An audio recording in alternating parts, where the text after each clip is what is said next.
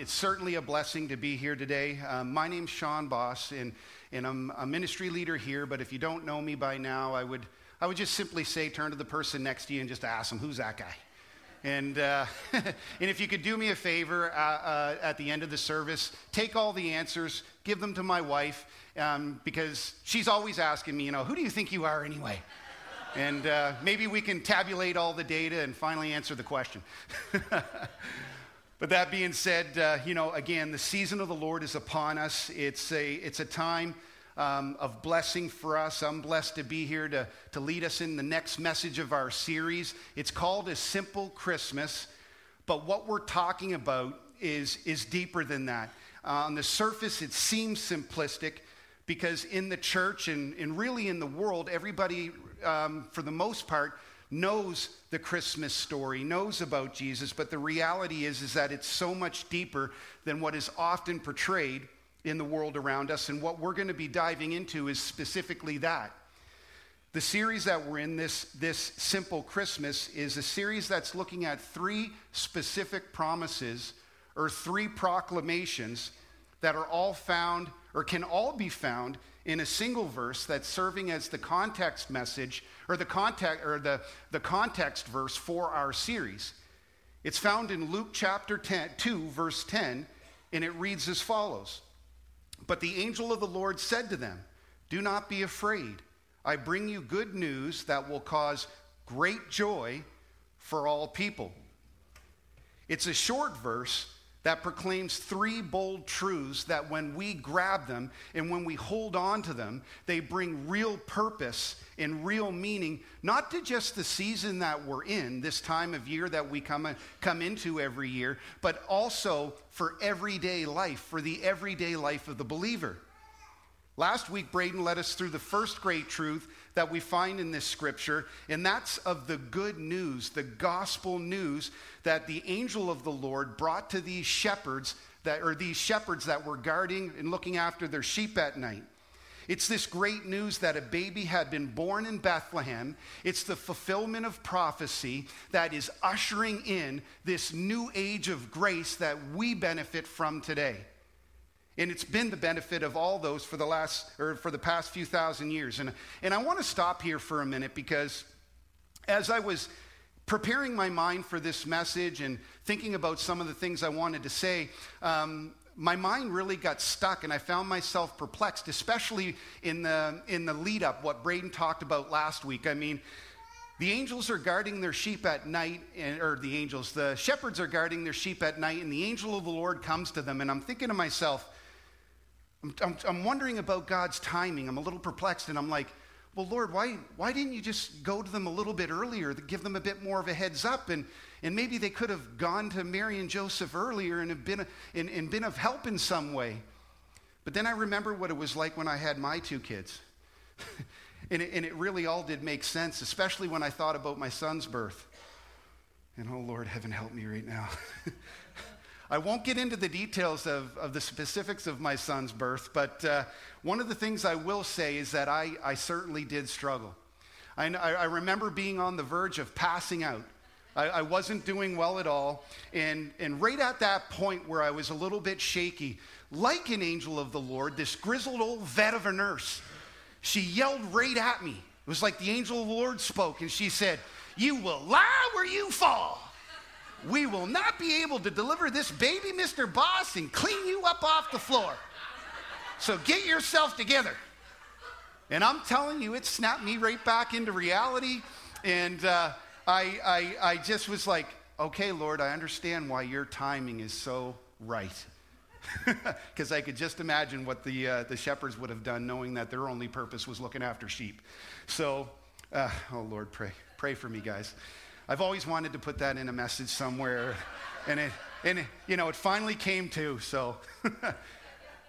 oh gosh, saying that, coming back to our context verse, um, the angel of the Lord was bringing forward what was an input. And as with all inputs, they have outputs. And the output in this case is that the Savior's been born, and it's going to produce an output that we're going to be looking at today that is a cause for this great, from this great news. So, looking back at our context verse, Luke 2 verse 10, it says, But the angel said to them, Do not be afraid.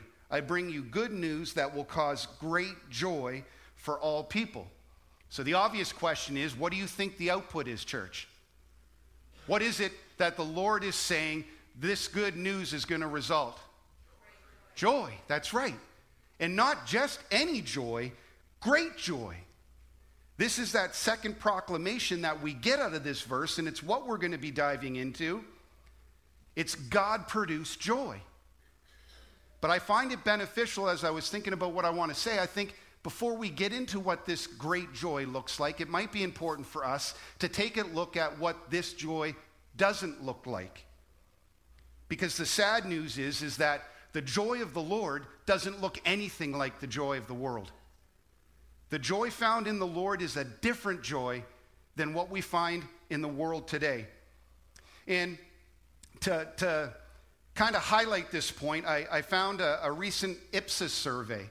Um, that it was a survey that they did back in 2022 and if you're not familiar with what ipsos is i wasn't until i started looking for data they're an organization that uh, tabulates data in, regard, in regards to marketing societies people they're a research company. And looking at a global happiness survey that they had done, um, what I found, it was a survey that was done in 2022. What I found was that the data was extensive. It was extensive in terms of countries, in, in, terms of the countries that they were looking at and the sources of happiness that their citizens found joy in.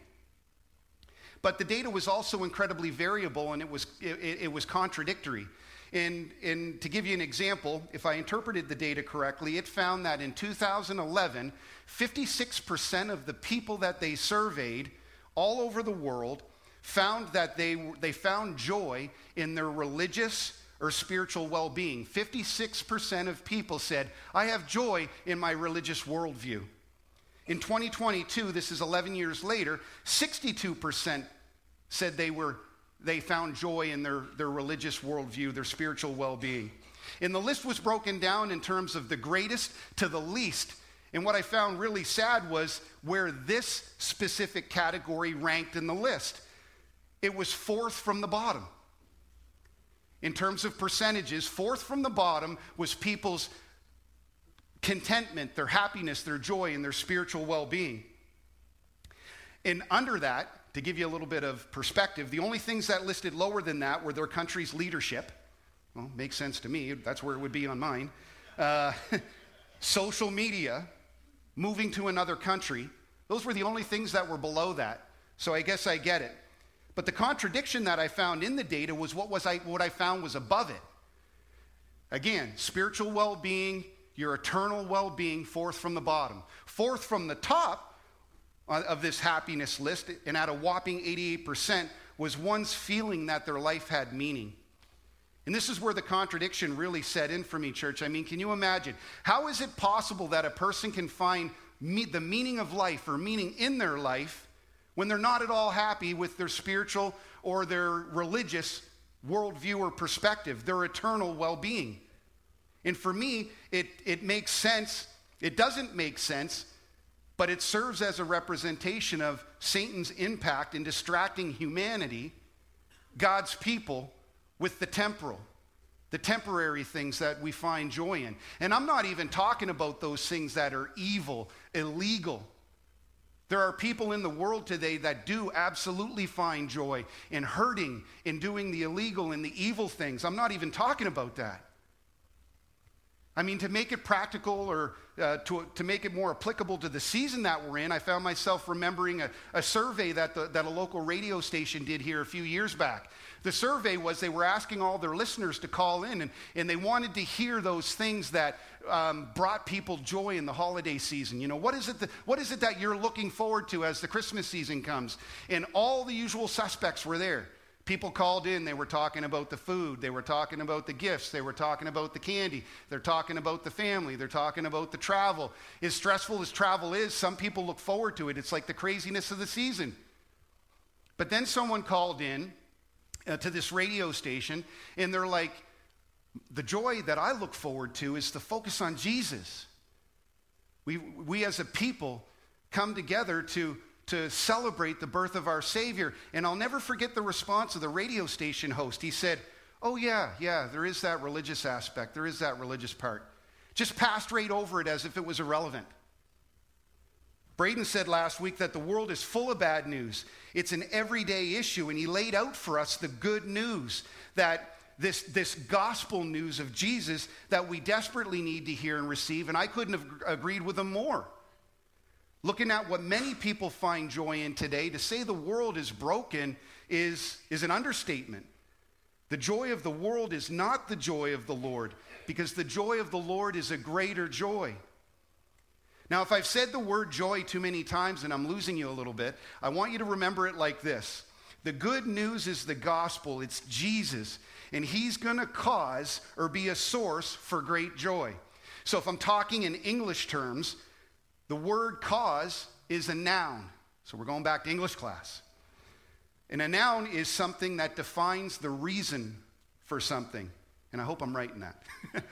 Applied here, we're looking at Jesus being the reason or being the cause for great joy in our lives, and it's a source of joy for those who are looking, at, looking for it and those who need it. That's, that's, that's how we're applying it. And Jesus does it, and he accomplishes it, not just what he says, but also what he does. And we have the blessing of time and God's Word. We get to look back and understand the full measure of this joy, and we even get to witness it in the life of the believer. Sometimes we get to see it on a daily basis. There are joys to be had every day. And I want to offer in this message four examples, four, I'll call them purposes that we as believers can find joy because Jesus is going to cause or going to be the reason for it. So, the first purpose or cause for joy that we can receive is in what Braden shared last week. Just going back and looking at what Braden delivered to us last week that the Messiah has come. And to understand this is to understand that the pursuit of a relationship, relationship with our Creator, and it's really not that complicated. Many people feel like it is complicated because when I, I hold up this book, this, this, this lifeline, this thing that uh, is my passion, it, it looks big, so it looks complicated, but it's really not. At the heart of it, it could all be summed up in a verse that I, I find is absolutely profound. And it's found in John chapter 17, verse 3. And it says this Now, this is eternal life. This is it. This is what eternal life is that they know you, the only true God, and Christ whom you have sent. So, this is it, church. Good news. It, it, it's good news in that God knows you and He wants you to know Him and that He's, he's making it personal. Jesus is here so that we can know God, the only true God. And I'll say this all other gods are false gods. They're all false gods. There's, there's no life at all in them, and they certainly don't have any ability to save anyone.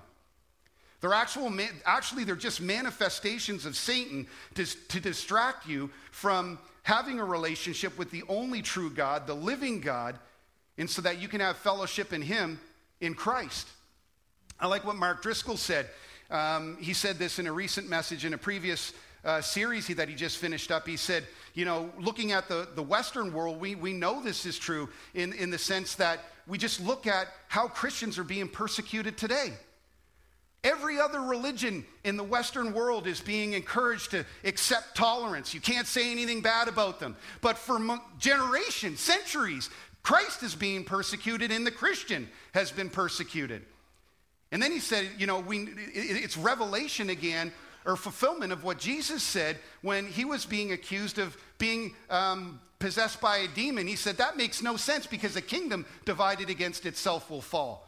So the enemy's encouraging you not to attack his kingdom because his focus is on the real kingdom and it's Jesus, and that's where we come in. The relationship problem is solved in Jesus, and it goes all the way back to the creation, and the solution is enough in Christ to see us through to eternity. Jesus said to Philip in John 14, verse 9, Anyone who has seen me has seen the Father. So if you've seen me, you're seeing God. God and Jesus, and you can know him eternally. And I want to stop right here, church, because if that's all I had to say, if that's all I wanted to bring forward in my message today, I'm, I'm here to tell you that it would be enough. The fact that God wants to know me or knows me and wants me to know him and to have relationship. I think about that and it just gets me emotional. That's, a, that's enough to fill my heart with joy that'll see me through to the end of my life. But because I like to talk and there's so much more to say, we have more to talk about. Thank you, God. The second purpose is found in what Jesus prioritized as his number one on his to do list. The number one thing that Jesus prioritized when he was here was his Father's will. It was his joy to do his Father's will. Jesus says in John 5, verses 19 through 20 Very truly I tell you, the Son can do nothing by himself. He can only do what he sees his Father doing, because whatever the Father does, the Son also does. For the Father loves the Son and shows him all he does. Yes, he will show him even greater works than these so that you will be amazed. That's joy. The Father wanting to reveal himself. He says further in John chapter 6, verses 38 and 39 For I have come down from heaven not to do my will, but to do the will of him who sent me. And this is the will of him who sent me, that I shall lose none of all those he has given me. That is, all those believers that are called to Christ, but raise them up at the last day. So, here in these verses, church, our Heavenly Father loves His Son, Jesus, and He's showing Him all He's, going, he's doing and what he's showing him what his father's doing. And we have old testament history. This is this is what we have to look at to see what the father was doing. He's pursuing salvation relationship. He's pursuing restoration with his creation. It's all for us. And jesus keeping in step with the family business he's doing what his father's doing. He came to save in his father's will. It, and, it, and, and it was his father's will and what was motivating him was love. This was the motivation that was behind everything that was taking place. And because of the Father, because of the love the Father had for him, there's no question as to what Jesus is doing and what's motivating him. I mean, parents, just thinking about it from a parent perspective, can you relate to this when you think of your children and, and what motivates you for those, those parents who love their kids? His joy was in doing his Father's will, and I can test, testify right now that it has my heart full of joy. I'm full of joy and thankful to Christ for everything that he's done. Jesus being identical to the Father, he loves me and he loves you. He loves you. So, what about you, church? When you hear this, does, does it, do you feel a little wellspring of joy build up into your heart? Especially if you've been feeling isolation. For a lot of people, this season isn't necessarily a time of joy. It can be a time of loneliness and a time of isolation. And here we have this great news of great joy that God wants to come and have relationship and be with you, to dwell inside of you through the indwelling presence of the Holy Spirit. It has my heart full of joy. Jesus did what his Father was doing. His will for us is to do what Jesus is doing to be imitators of him and to follow his example. And that leads me into my next point. But I want to highlight this. In saying that, I, I, I want to emphasize that there will be hardships, there will be struggles. We know this. It's not a prosperity gospel. Jesus dwelling in us is, is the, the revelation that Jesus will see us through that. I like what it said in Psalm 30, verse 5, when it said, Weeping may endure for a night, but joy comes in the morning. There is a reason for joy, even in our hardship, because the hardship is temporal. The third purpose that we find for a cause of joy is the example we see in the life Jesus lived, the life he modeled for us to follow. It's a life that the enemy is working so hard to suffocate out of this generation the generations coming up, and even the past generations. The enemy is working hard to suffocate it, to, to, to get rid of it. And I only have to look at the latest generation that is coming up right now. Now, Gen Z is considered the current generation. There is a generation coming up right now, but they're, they're way off before they, they're, they're relevant from a statistical purpose. Gen Z is that generation that right now makes up about 30% of the world's population. 30%. And by 2025, it's forecasted that this generation will make up about 27% of the workforce. 30% of the population, 27% of the workforce. And if you're not sure what generation I'm talking about or what the timeline is, I'm talking about those people that are born between 1997 and 2012. It's around then. They call them Gen Z. And some of the statistics that they, dis- they use to describe this generation are rather, rather startling. From an employment perspective, three out of four employers or three out of four managers say that Gen Z is the most difficult generation to work with. They're mainly known for working, shopping, dating, and, many, and making friends online. And I see that. They're most anxious about jobs, long term financial stability, the major steps of life like buying a home, starting a family, getting married. And you know, you know what it's like for most people when they encounter something that can be difficult or it can be fearful or they worry about it, they're likely to just say, ah, I'm not doing it. That's why we see such a decline in marriage today, I believe. It's just not a priority. If you follow social media and uh, like these different apps where uh, it gives people an opportunity to have a voice, one of the things that you'll hear from this generation is that they're very vocal, vocal about wanting to do less, but wanting more. And what it's producing is Gen Z is more likely to receive therapy or mental health treatment than any other generation on record. That's what we're dealing with, and it's a scary future because it's a future that's full of uncertainty. Many aren't sure what to do or where to start, and often it comes down to that prioritization again of where your, where your, your, your religious and eternal well being is. It's low. And, but for us as believers and for us who are Christians, we have good news. We have this joy because we know who the expert on the future is. His name is Jesus, and he holds the future. He lived a life for us to imitate, and it's a holy life that leads the believer to confidently say, My future is certain, it's secure, my foundation is solid. The Apostle Paul said in Philippians chapter 2, verses 7 and 8, he said, He made himself nothing by taking the very nature of a servant, being made in human likeness, and being found in, in appearance as a man he humbled himself by becoming obedient to death, even death on the cross. This is the gospel news that again Braden shared last week. Jesus came to earth. He inserted himself into the human story, into human history, the way we all enter, to pay the penalty for our sin on the cross and to, to rise out of the empty tomb. But he also came to be our example, our model of what is possible when we put our faith and trust in Him and when God calls us to Himself. It's a cause for great joy. And we see this in Hebrews chapter 4, verse 15, when it says, For we do not have a high priest who is unable to empathize with our weaknesses, but we have one who has been tempted in every way, just as we are, yet did not sin. So not only is he our perfect model to imitate, but he's the greatest leader that we could ever follow. He's the leader that you want to be behind.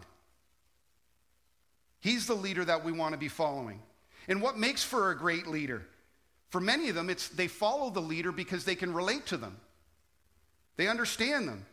They're willing to do what's asked, and they often take joy in doing what's asked because they know the person asking them has done it themselves.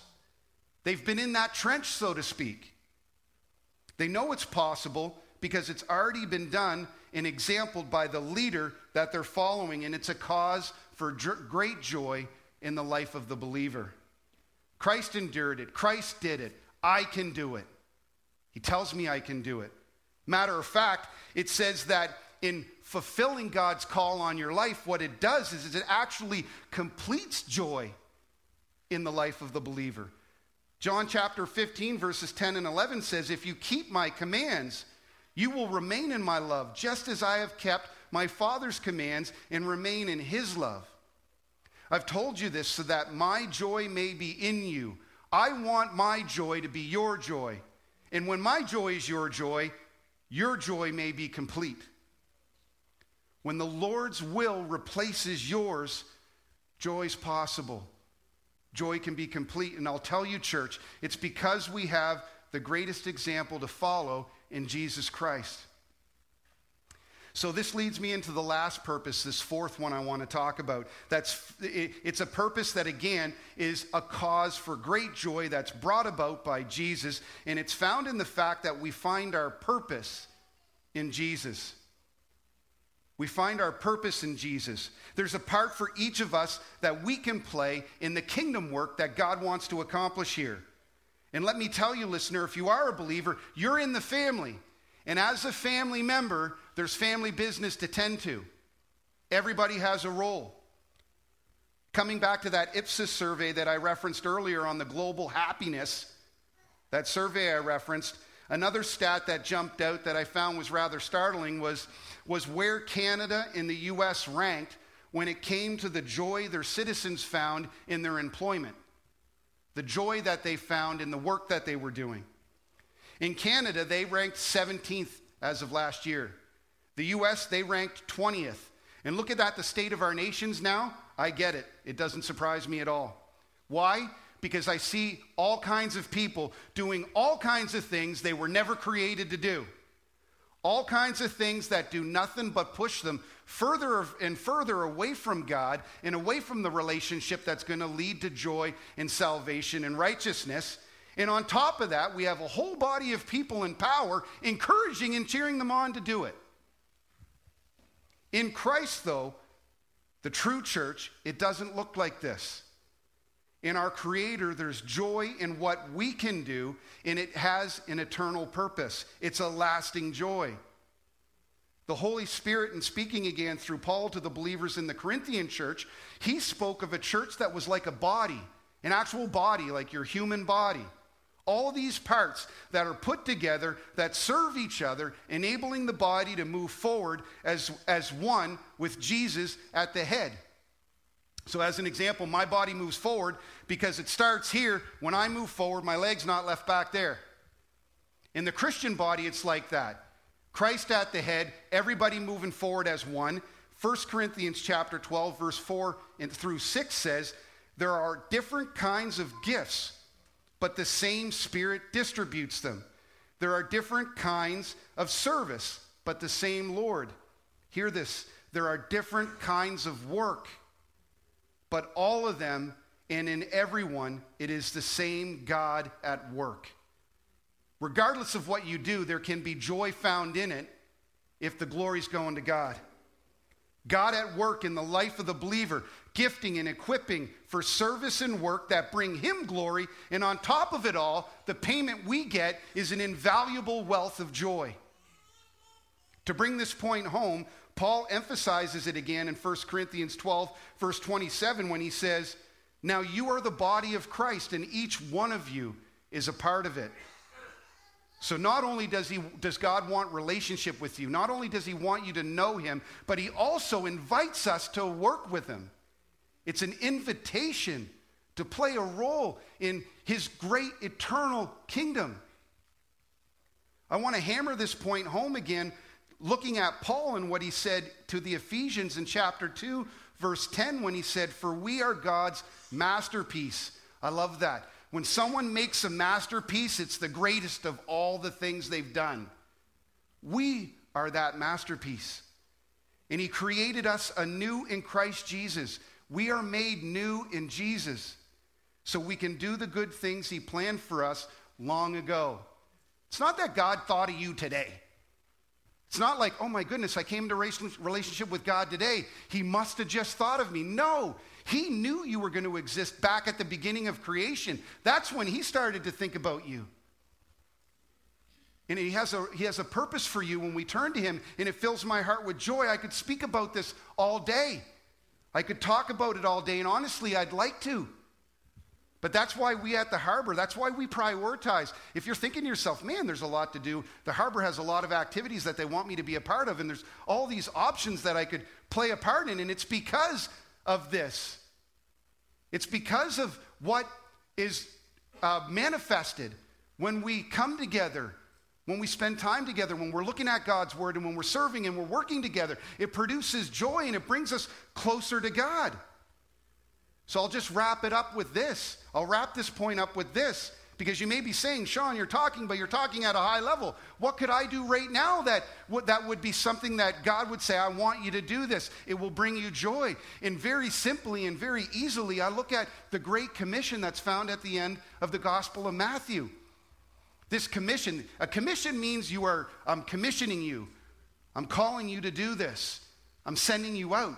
It was to make disciples of all nations, baptize them in the name of the Father and of the Son and of the Holy Spirit, and teaching them to obey everything I've commanded you, and surely I am with you to the very end of the age. Hear this, church. Before the first electrical signals went through your brain, enabling you to think, God had plans for you, good things that would bring you joy and Him glory if we're willing to continue to trust Him every day. So here's job one right now one practical thing you could do this season and beyond. Put sharing your faith on your to do list. Prioritize that. Prioritize the gospel message, this good news that Jesus has come and it's great, it's going to cause great joy. It's not just for me. I had to receive that joy, it's for you too. Share it. Every chance you get, spread the joy of a living Savior because it will last. It will last longer than the chocolates. I know when I buy my wife those minute mint things, I forget what they're called, just, well, just in time, just a minute. Anyway, those could sit on the counter all day, all year. When those get put away or gone or disappear, the presents go away, the tree's down, and we're looking for that next dopamine hit, that next joy. We don't have far to look then to look at what can be accomplished in our faith, with our faith in Christ, especially when we share it. to, to steal something from the Griswold, it truly is the joy that will give all year round. so as I close this out, and I, and I, I, I want to just kind of summarize everything that we've covered today, looking back at our context verse, Luke chapter 2, verse 10 good news that's going to cause great joy. It's going to be a reason for joy. We looked at four reasons that Jesus proves that there's joy to be found in him. The first being that God wants you to know him. It's not that God just knows you, it's that he wants you to know him and be in relationship with him. We can rejoice in that. There's joy also in, in experiencing or knowing that when we prioritize the Lord's will above our own, we're doing what Jesus did. And there's joy that's found in it, there's joy that's produced. And we know we can do that will because we have the example that Jesus revealed to us in the life he lived, which produces joy in us. And on top of that, Jesus calls us. The invite is there to do the work that he was doing, which again creates joy. It's just joy on top of joy on top of joy. And it, it has my heart full. And I pray this season that hearing this, it fills your heart as well. It's, it, it's something that can just it just, it just wraps you up. You know, I had an ending to my message and I, I kind of scrapped it, but as I thought about it, I was like, no, it's really practical. When I think about everything that Jesus has done for us, in the security, in the hope, in the peace, and again, the joy it produces in the life of the believer, I found myself reflecting back on a man named Joseph, a man that goes back way, way, way back in human history, all the way back to Genesis. This man named Joseph, and when he was young, I'm not talking about the life he lived and everything he went through, but when he was young, his father, he made him this coat. It was an ornate coat. When you read the New Testament or NIV, it calls it, and it calls it um, an ornate coat. But if you read the Hebrew Bible or the King's, King James Bible, it says a coat of many colors. There's a beautiful song that's come out recently that I, I really love that speaks to it, sings to it. And I can just imagine the joy and the love that Joseph felt when he put it on. I mean, I know that his brothers, when you read it, were jealous and whatnot, but when I look at what his brothers did to him, I have a feeling that his father knew the kind of character that those guys had, and Joseph was different. And he wraps this coat, on, coat around him, and I, I have no doubt that every time he put it on, because he wore it with joy, his heart was just full of love, and he knew where he stood with his father. He knew the relationship was secure. And for us in Christ, the coat that we wear is a grace coat. It's a coat that reminds us that we are valuable, that we mean something, that we have purpose, and that we can accomplish great things because of a great Father who loves us so much. And we celebrate that love in the birth of His Son, Jesus Christ, not just this time of year, but again, we want to celebrate it every day of our life. And I'll finish with this a beautiful verse that I found. David knew this well. David knew it. And when he wrote this verse in Psalm 23, verse 6, I believe it's again man, a manifestation of, of who God is in this relationship when he said, Surely your goodness and love will follow me all the days of my life. You will be with me every day. And when my time comes to an end here, I will dwell in the house of the Lord forever. Isn't that a joyful end? It, there's no end. Amen, church?